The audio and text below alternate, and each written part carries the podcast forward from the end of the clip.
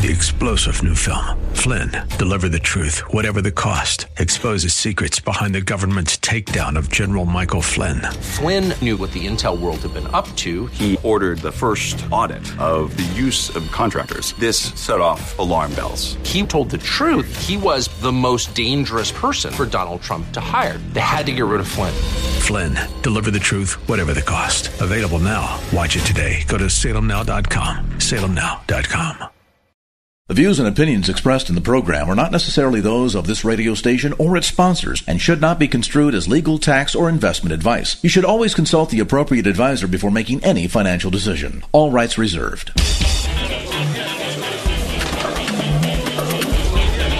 Now, AM 1220 KDOW presents New Focus on Wealth with certified financial planner Chad Burton drawing from his 20 year background in finance and investing to help you make sense of your money matters. New focus on wealth. Get a new focus on personal finance, wealth management, Wall Street, and the economy. Now, your host for New Focus on Wealth, Chad Burton. Welcome into the show. I am your host, Chad Burton, certified financial planner. Guess I got to update that radio intro still. It says 25 years in the business. Actually, it'll be 29 years in August. So, what I do when I see markets like this is get my shopping list ready. Now, it's a little bit scarier, obviously, a little bit. Let's say it's a lot scarier if you're going into retirement, especially the first few years of retirement when you're just getting used to living off of your life savings versus, eh, I've been retired for 15, 20 years. I've been through this before we just have to acknowledge that the idea that this is the worst year for a traditional balanced 60 40 type portfolio, it, it continues. So when somebody says 60 40, it's usually stocks versus bonds. So if you own a plain vanilla 60 40 portfolio where it's like 60% large cap S&P 500, 40% bonds, it, it's a little rough. Now, before I go into this, I'm going to tell you straight out that stocks have averaged about 11.82% from 1928 through the end of 2021. And then now we're having a rough year. Big deal. It happens. It's scary, but it happens. Um, but I will say if, if you have been listening and you know we've we've talked about this for a long time the fixed income world is much different than it was and fixed income is the same thing as bonds guys i always got to remind myself to to watch out for the lingo. But if you had a traditional 60 40 large cap stock bond portfolio like VBAIX, which is a mutual fund symbol for a Vanguard balance fund, it's down 18.51% for the year. Now, last year was up 18.4, or I'm sorry, last year was up 14.2%, but this year it's down 18.51. And you know it, that that is the roughest year for a balanced investor since the credit crisis in 2008 in 2008 that same fund was down 22.1% now the market in 2008 was down about 37% 38% but bonds which were the 40% of that portfolio were up 7.5% that year. So um, you know that was a year when stocks went down bonds went up. We are currently living through a year where stocks and bonds are down at the same time because of increasing interest rates to fight inflation. We got a big meeting today. It's going to be interesting to see do the Feds do 50 basis points? Uh, were they considering 75 basis points? But we had retail sales come out showing that there's some demand destruction, especially in things like cars. Um, now, some of the things that we'd done as money managers reducing fixed income, adding commodities. So again, fixed them. So, so reducing in a 60 40 portfolio, what should have happened is you reduce your exposure to bonds. Pretty much everybody knew interest rates were going to go up. It'd be how painful this is, is something you can't ever tell. Added commodities. Commodities are up quite a bit this year, any commodities based index. And shortened duration in your overall bond allocation. Duration is a fund's sensitivity to interest rates. So theoretically, if a if a bond fund has a duration of seven and the 10 year treasury goes from two and a half to three and a half percent, which is uh, what it did in just a very short period of time. We're sitting at, well, 3.37 today on the 10 year bond. um, sub 2% for the beginning of the year, that bond fund should fall about 7%. Now, um, another thing that's huge in the news right now is cryptocurrency. Cryptocurrency has not worked really at all and what its promise was, which is a gold replacement. Absolutely not. If you look at uh, Bitcoin, it's down over 50% for the year. If you look for at Grayscale Bitcoin Trust, which is a ETF that buys futures based on crypto to get the exposure. So, so there's always a bit of mispricing down there. That's, that's down 58% for the year. So the idea was that, oh, cryptocurrency will price gold as an inflation hedge. Nope. Well, cryptocurrency will go up in value as, as people want to get out of their country's currency to hide it and they don't want to have to buy dollars. Nope, that hasn't worked.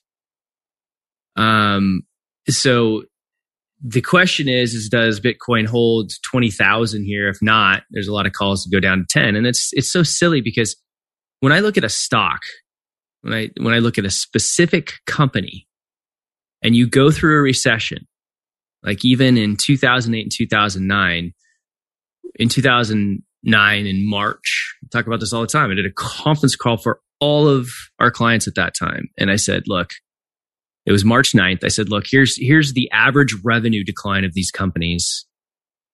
And it was much less than the overall decline in the stocks. I'm like, don't go anywhere. This has gone way too far. This is the time to buy, if anything. And, and three days later happened to be the bottom of the market. Um, so with a stock, it, you have revenues that you can watch. You have costs that you can watch. You have the ability to look, can this company pri- uh, pass on price increases to consumers based on inflation? And what's the overall profit and the PE ratio, the price to sales, the price to book? You can see that with, with cryptocurrency. It's, is there another guy or gal that is willing to buy this thing from you for more than you paid for it? And right now that's going the opposite direction. Um, it, it, I will say it's still here to stay, guys.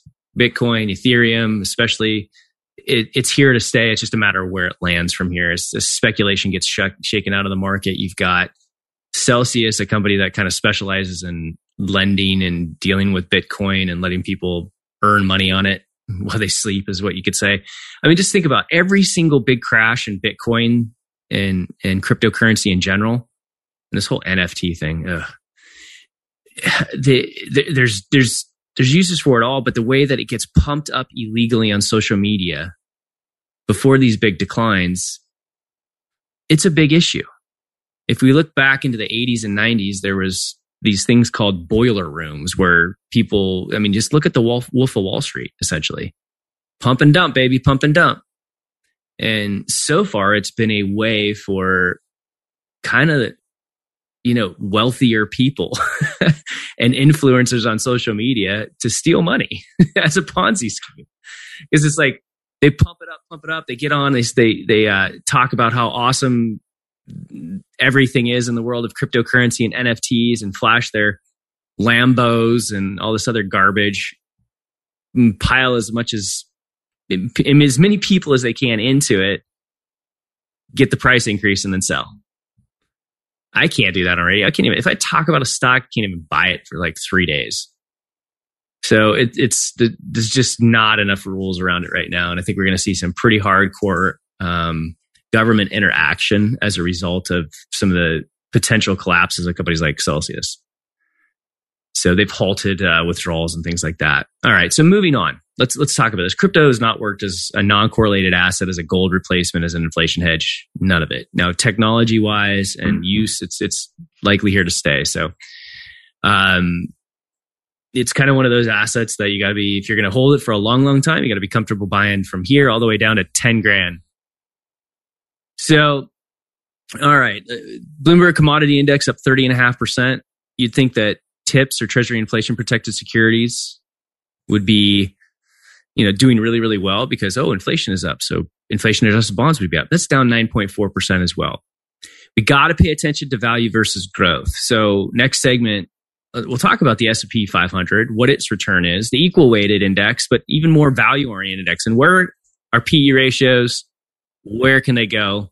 All right, let's talk a little bit more about what's going on in the markets and especially as we've been talking about over the last couple of years, is most investors were just getting into this large cap growth asset class only phase where it's like most of the portfolios that were coming in were S&P 500 based slash technology based. Um, and like, okay, well, you got to start adding some different asset classes because the S&P 500 is a lot different than it was even in 2007 in terms of makeup. There's a lot more tech and communication services in it.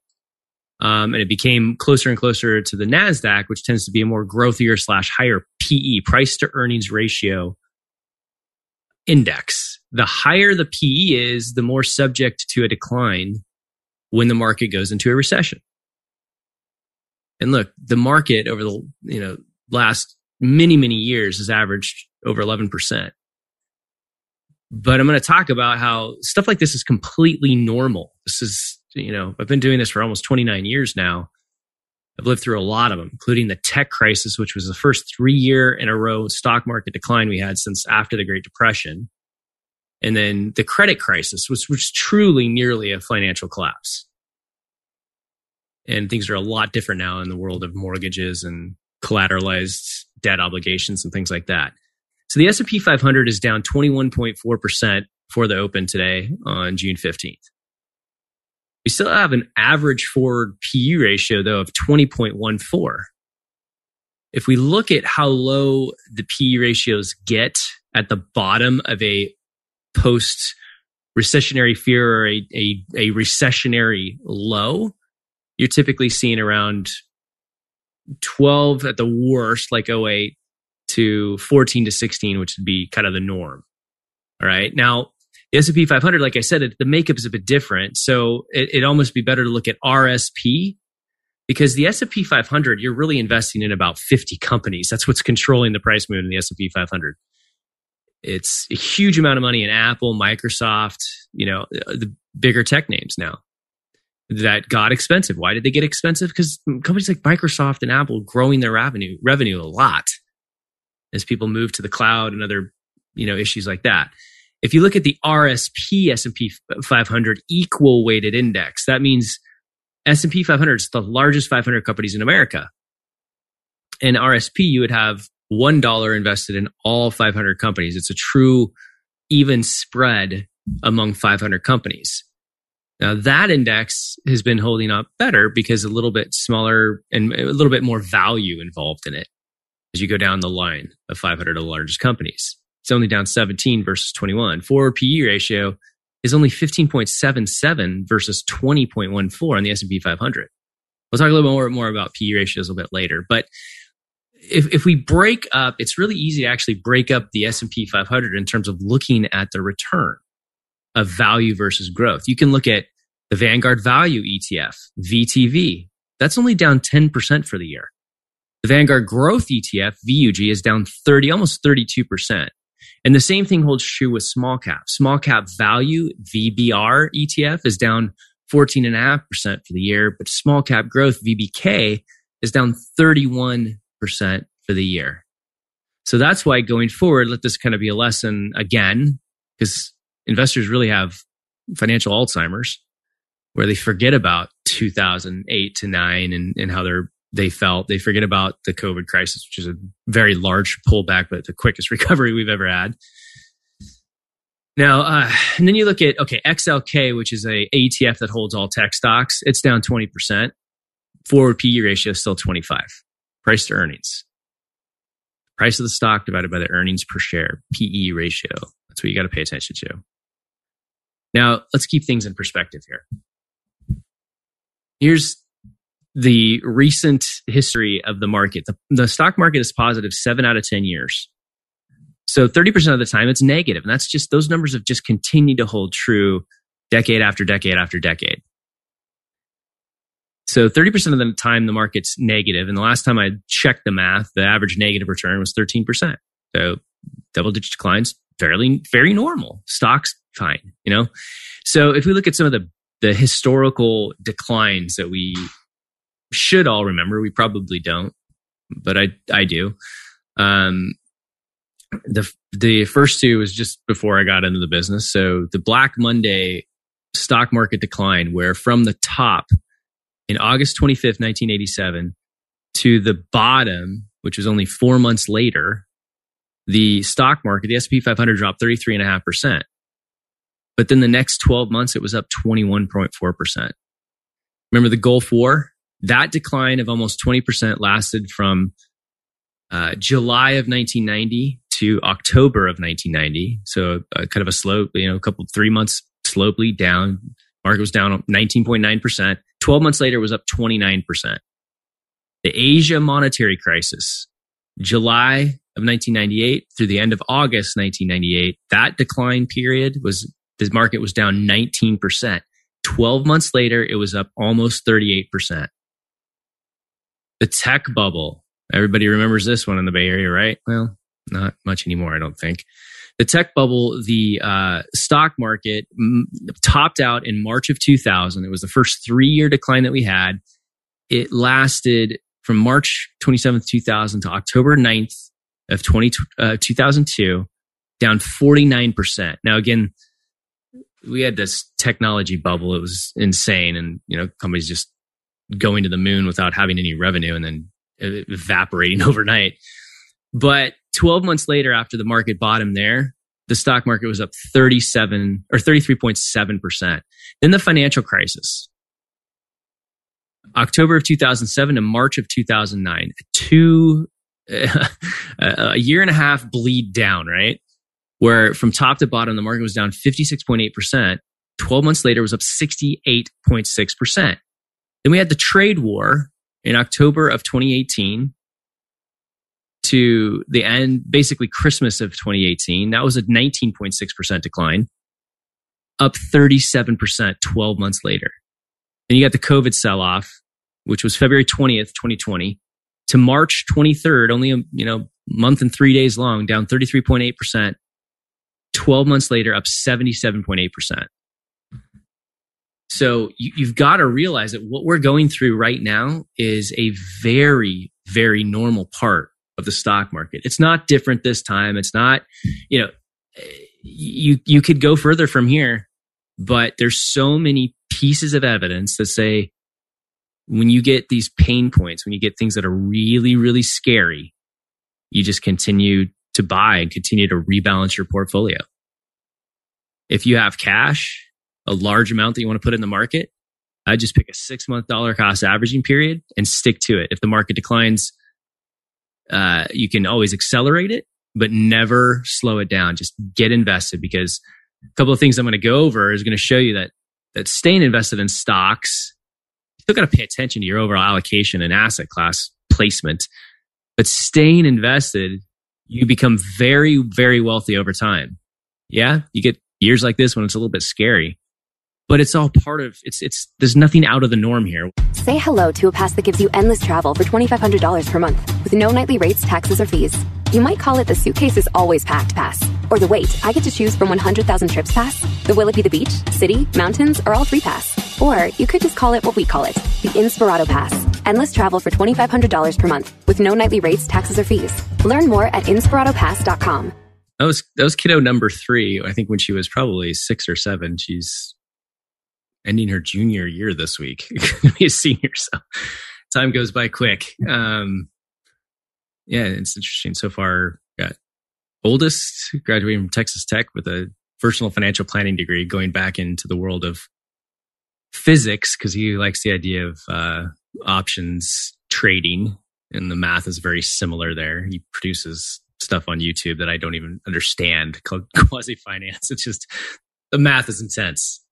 Um, and Eli's at University of Hawaii, which has a great personal financial planning degree program. And I think that's where Ava's going to go too. So if, if you're out there, especially there needs to be more women as certified financial planners. And I tell you what, if you tell your kids about personal finance degrees, it's much different than like corporate finance or anything else. Like, example, Texas Tech, it's in the human services um, department. It's more like almost taught out of the same areas where psychology is you got to learn to talk to people and deal with emotions and things like that. Um, a lot of people switch to that major, and the job demand is extraordinary. Like we can't get enough CFPs right now. And by the way, if you're a really good CFP, you've been in the business for 10 plus years and you're looking for a move, shoot me an email, just chad at chadburton.com. offices all over the Bay Area and other places in the country as well.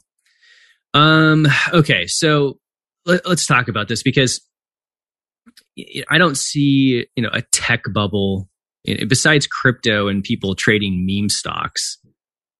Um, you know, I don't see a tech bubble. Um, and I do believe crypto is here to stay. I just think I don't know if it's going to go all the way down to 20 or break that and go all the way to 10 on Bitcoin. Who knows?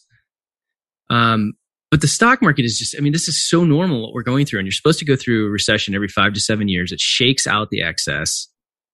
If anybody's been dealing with hiring or anything like that and people jumping jobs left and right, th- this has got to end a little bit. I mean, it's just ridiculous out there. But let's talk about some of the major declines because I'm, I'm looking at a chart that shows some of the major declines in the stock market. Again, the stock market has averaged over 11%. That these sort of declines of 20% plus are very normal. I'm looking at a chart that there was a 28.8% decline in 1946. In 1948, a 20.6% decline in 1956, a 21% decline in 1961, a 28% decline in 1966, a 22% decline in 68, 36% decline 1973, a 48% decline, 1980, a 27% decline. 1987, a 33% decline. In the year 2000, down 36.8%. 2002 is down 33.8. In the 07 correction, like I mentioned, that was down 51.9. In 2009, the market was down 27.6%. And then 2020 was that decline of 33.9% that went away over a couple of months. Now check this out. I already told you about the average return. If we if we look at all of those corrections of 20% plus since 1946 and we add up all of the returns of, uh, of 12 months later of all those, the average return one year later was 17.5%. The average total return three years later was up 38%. And the average return six years later was up 79%. So you have to look at these, these declines as, as if you're, you know, investing or you have a large amount of cash as buying opportunities. You start buying at the 20% decline, you keep buying all the way down. Can it go down further? Yes, because we can see PE ratios during a deep recession go in the, you know, usually it's the 14 to 15 uh, price earnings ratio. Sometimes like 2008 was down 12, but that was a credit crisis. It's not what we're having now. What we're having now, you can, let's, if we want to get political for a minute, look, we the PPP loans guys caused a ton of inflation. This was created by Trump, the the PPP loans, right? So, in one hand, you have Trump creating the PPP loans, which was meant to here's a two thousand dollar check, which meant nothing to like a single mom of three or four pe- kids, you know. Um, but here's these PPP loans because every business thought that they were going to go bust that they were going to have a year where they're going to face a 30 to 50% revenue decline because everything shut down. We didn't know how bad this was going to get. So people took these PPP loans and then didn't end up needing them. Most businesses I know, if you weren't in travel, in hotels, restaurants, you know, salons and things like that, most businesses had their best year ever in 2020 and even better in 2021. And they're still doing really, really, really good now. But they got all this free money and they either bought capital goods to grow their businesses, bought other businesses to grow their business, or took the money home and bought boats, RVs, brand new cars, and everything else. We shifted from a service economy back to a goods economy, and there's a lot of that money still flowing through the system, the velocity of money. That's already starting to fade. We saw that today in uh, some retail sales, car, car shopping way down, for example there's already demand destruction. I still believe we're three to six months away from peak inflation. It is all pending, though, upon uh, what's going on in Ukraine. So politically, you had Trump create the PPP loans. Then Biden came into office. They did nothing about, well, maybe we should pay those back or at least make it so it's taxable income because they didn't need it and the whole Russia Ukraine thing disaster in terms of political handling of it. And then the the energy policy. I mean, essentially all that's going on is Biden writing letters right now to energy companies and refiners saying you need to produce more gas and you need to pump you need to do everything you can to maximize this. And a lot of oil companies that were turned on and able to pump in 2020 and before that, they, they shut down because Putin knew what he was doing during the, the COVID crisis. He crashed oil. He, he had this plant in Telegraph to crash oil prices and do this to Ukraine. And it shut down a lot of the refiner, it shut down a lot of the oil companies that were pumping out of the ground, frackers and stuff like that, shut them down because oil prices dropped so much and then turned around and did this. And now between policy and those same companies wondering if oil prices will stay long enough to, to restart, it just isn't happening. So I, I think we've basically are running up against the two worst presidents that, that we've ever seen back to back. Didn't vote for either one of them. People think I'm, you know, you know, pol- politically I'm just fiscally conservative, and then socially I don't, you know, it's it's totally up to you what you want to do. But fiscally irresponsible, big time on both halves. So now the Federal Reserve is behind the curve because government created the problem with the PPP loans and policy. And, and we just got to get through this. And we will. We'll all forget about this. But if we look at those large, like 1, 2, 3, 4, 5, 6, 7, 8, 9, 10, 11, 12, 13, 14 huge, you know, 20% plus declines since 1946, the average return six years later was 79%. So this is, this is normal. I know it's painful, especially if you're going into retirement or you just retired to watch these declines, but it is normal and you will recover from this as long as you don't panic out and sell. And let's talk about this for a minute because you just cannot time the market. You cannot do it. Here's over just the last 10 years, the things that we've dealt with. In 2013 was a big jump in interest rates. That was a US taper tantrum. In 2014, we had Ebola. In 2015, we had the US dollar spiking and oil pricing cr- prices crashed. In 2016, we had Brexit. In 2017, we had all those hurricanes. In 2018, the S&P 500 lost almost 20% in the fourth quarter with the trade war. In 2019, the US China trade tension escalated. In 2020, we had COVID. 2021, we now have inflation. And then 2022, Russia invasion of Ukraine. Now, if we look back at the S&P 500 from 1995, January 1st to 1995 to March 31st of this year, with all of those issues that we've dealt with, if you're fully invested in the S&P 500, your, your compounded average rate of return, I don't think it's your total return, that would include dividends, is, is 8.8%.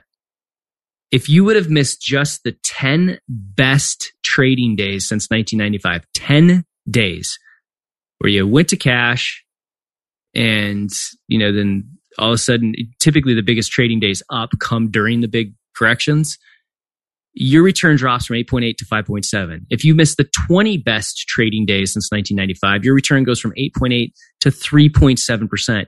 And if you miss the 50, only 50 of the best days since 1995 in the market, your return goes down to negative 1. Don't try to time the stock market. I don't care right now if you're trying to bond, time the bond market a little bit and you're waiting to go in with extra cash because until the Federal Reserve is done raising rates and we think the 10 year treasury is going to probably hit four to four and a half potentially. I, I get that, right? Because it's not like bonds are yielding a ton for you.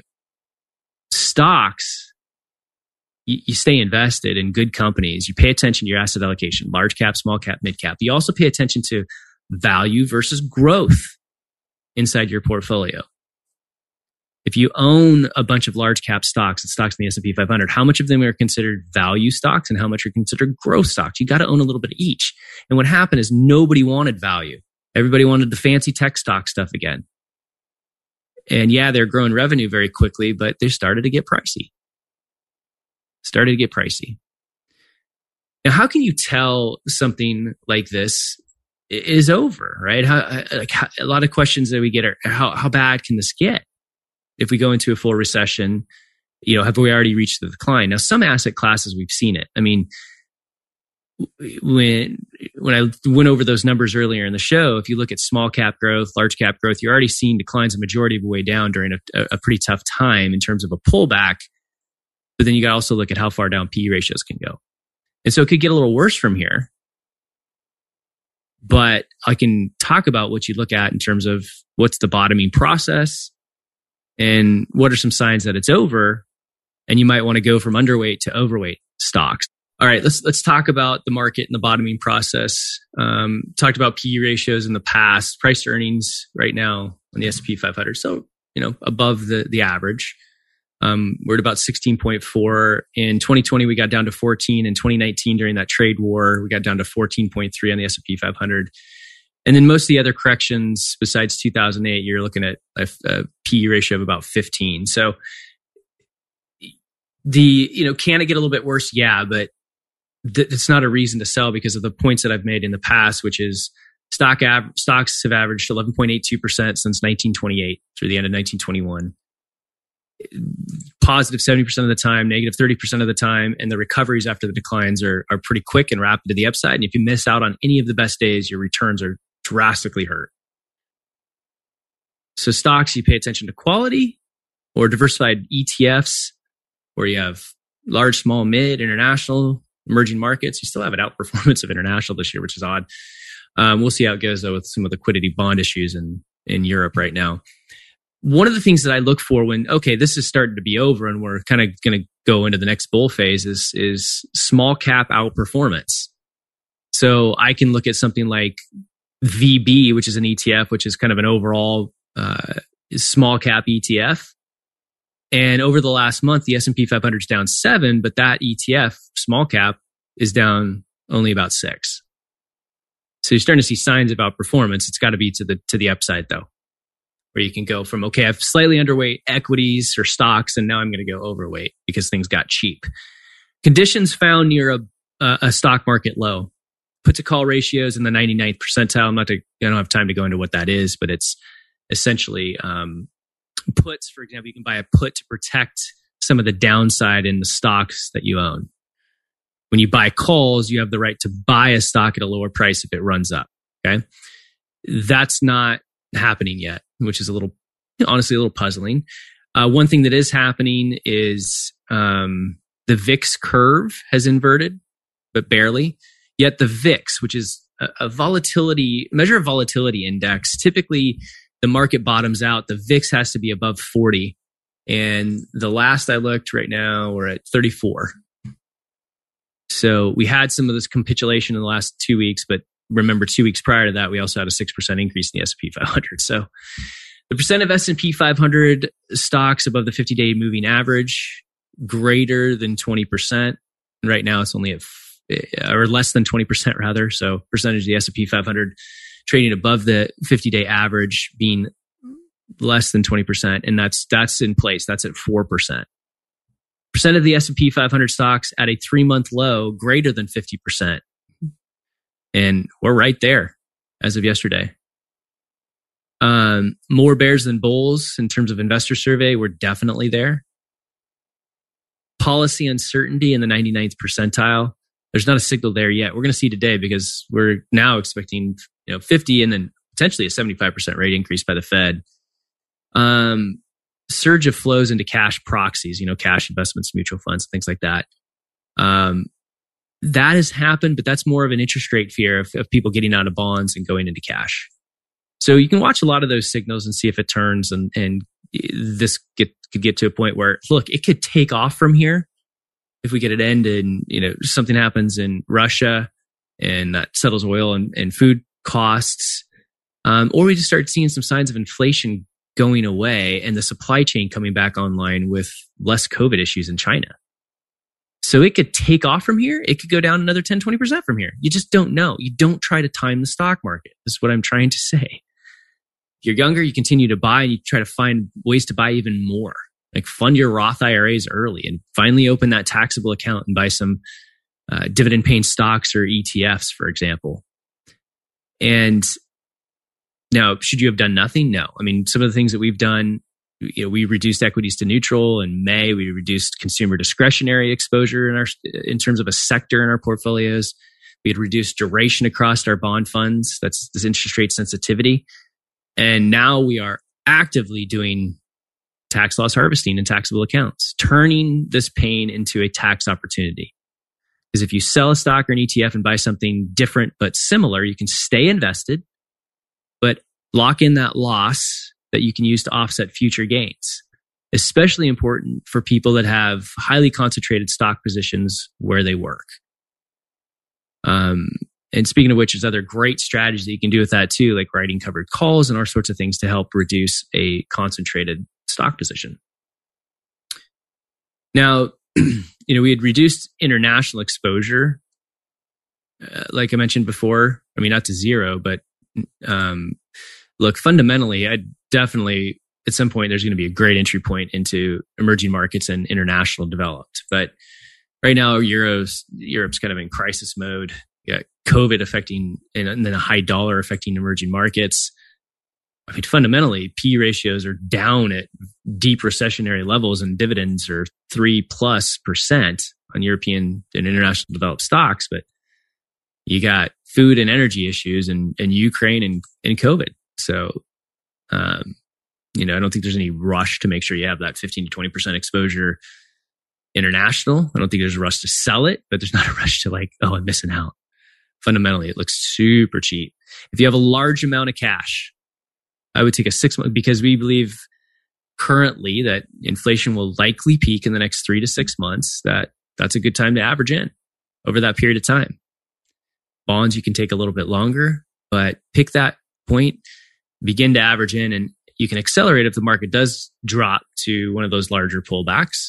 But don't don't not do it. Don't stop it just because you get scared. Usually, when things feel the worst, that's the best time to start buying or rebalancing your portfolio.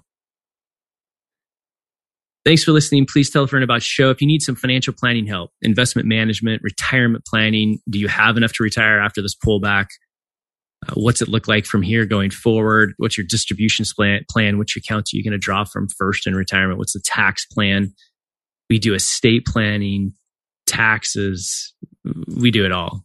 Fee only fiduciary based services. Check it out. Just go to chadburton.com and you can find out about EP Wealth. We have 13 chartered financial analysts watching portfolios. We have over 80 certified financial planners helping clients, specialists in every area. So check it out. Just go to chadburton.com. That's chadburton.com. Have a great day. Please tell a friend about the show. LinkedIn, Facebook, Twitter, iTunes for the podcast. It's all at chadburton.com.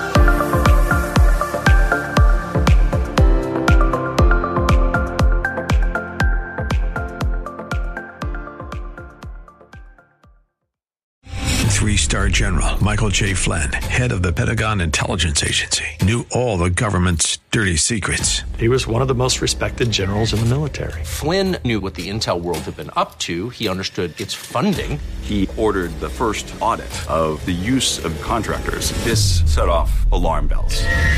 The explosive new documentary, Flynn, Deliver the Truth, Whatever the Cost, and covers the facts behind this scandal. Flynn told the truth. He was the most dangerous person for Donald Trump to hire. I find out the worst enemy that I'm going to face in my life is right here in America. They took my assessment and they wanted me to change it. And I was like, I'm not changing it. They had to get rid of Flynn. With in depth interviews, archival footage, and never before seen personal records of the man behind the headlines. I just felt like I was drowning. Flynn, deliver the truth, whatever the cost. Available now. Watch it today. Go to salemnow.com. Salemnow.com.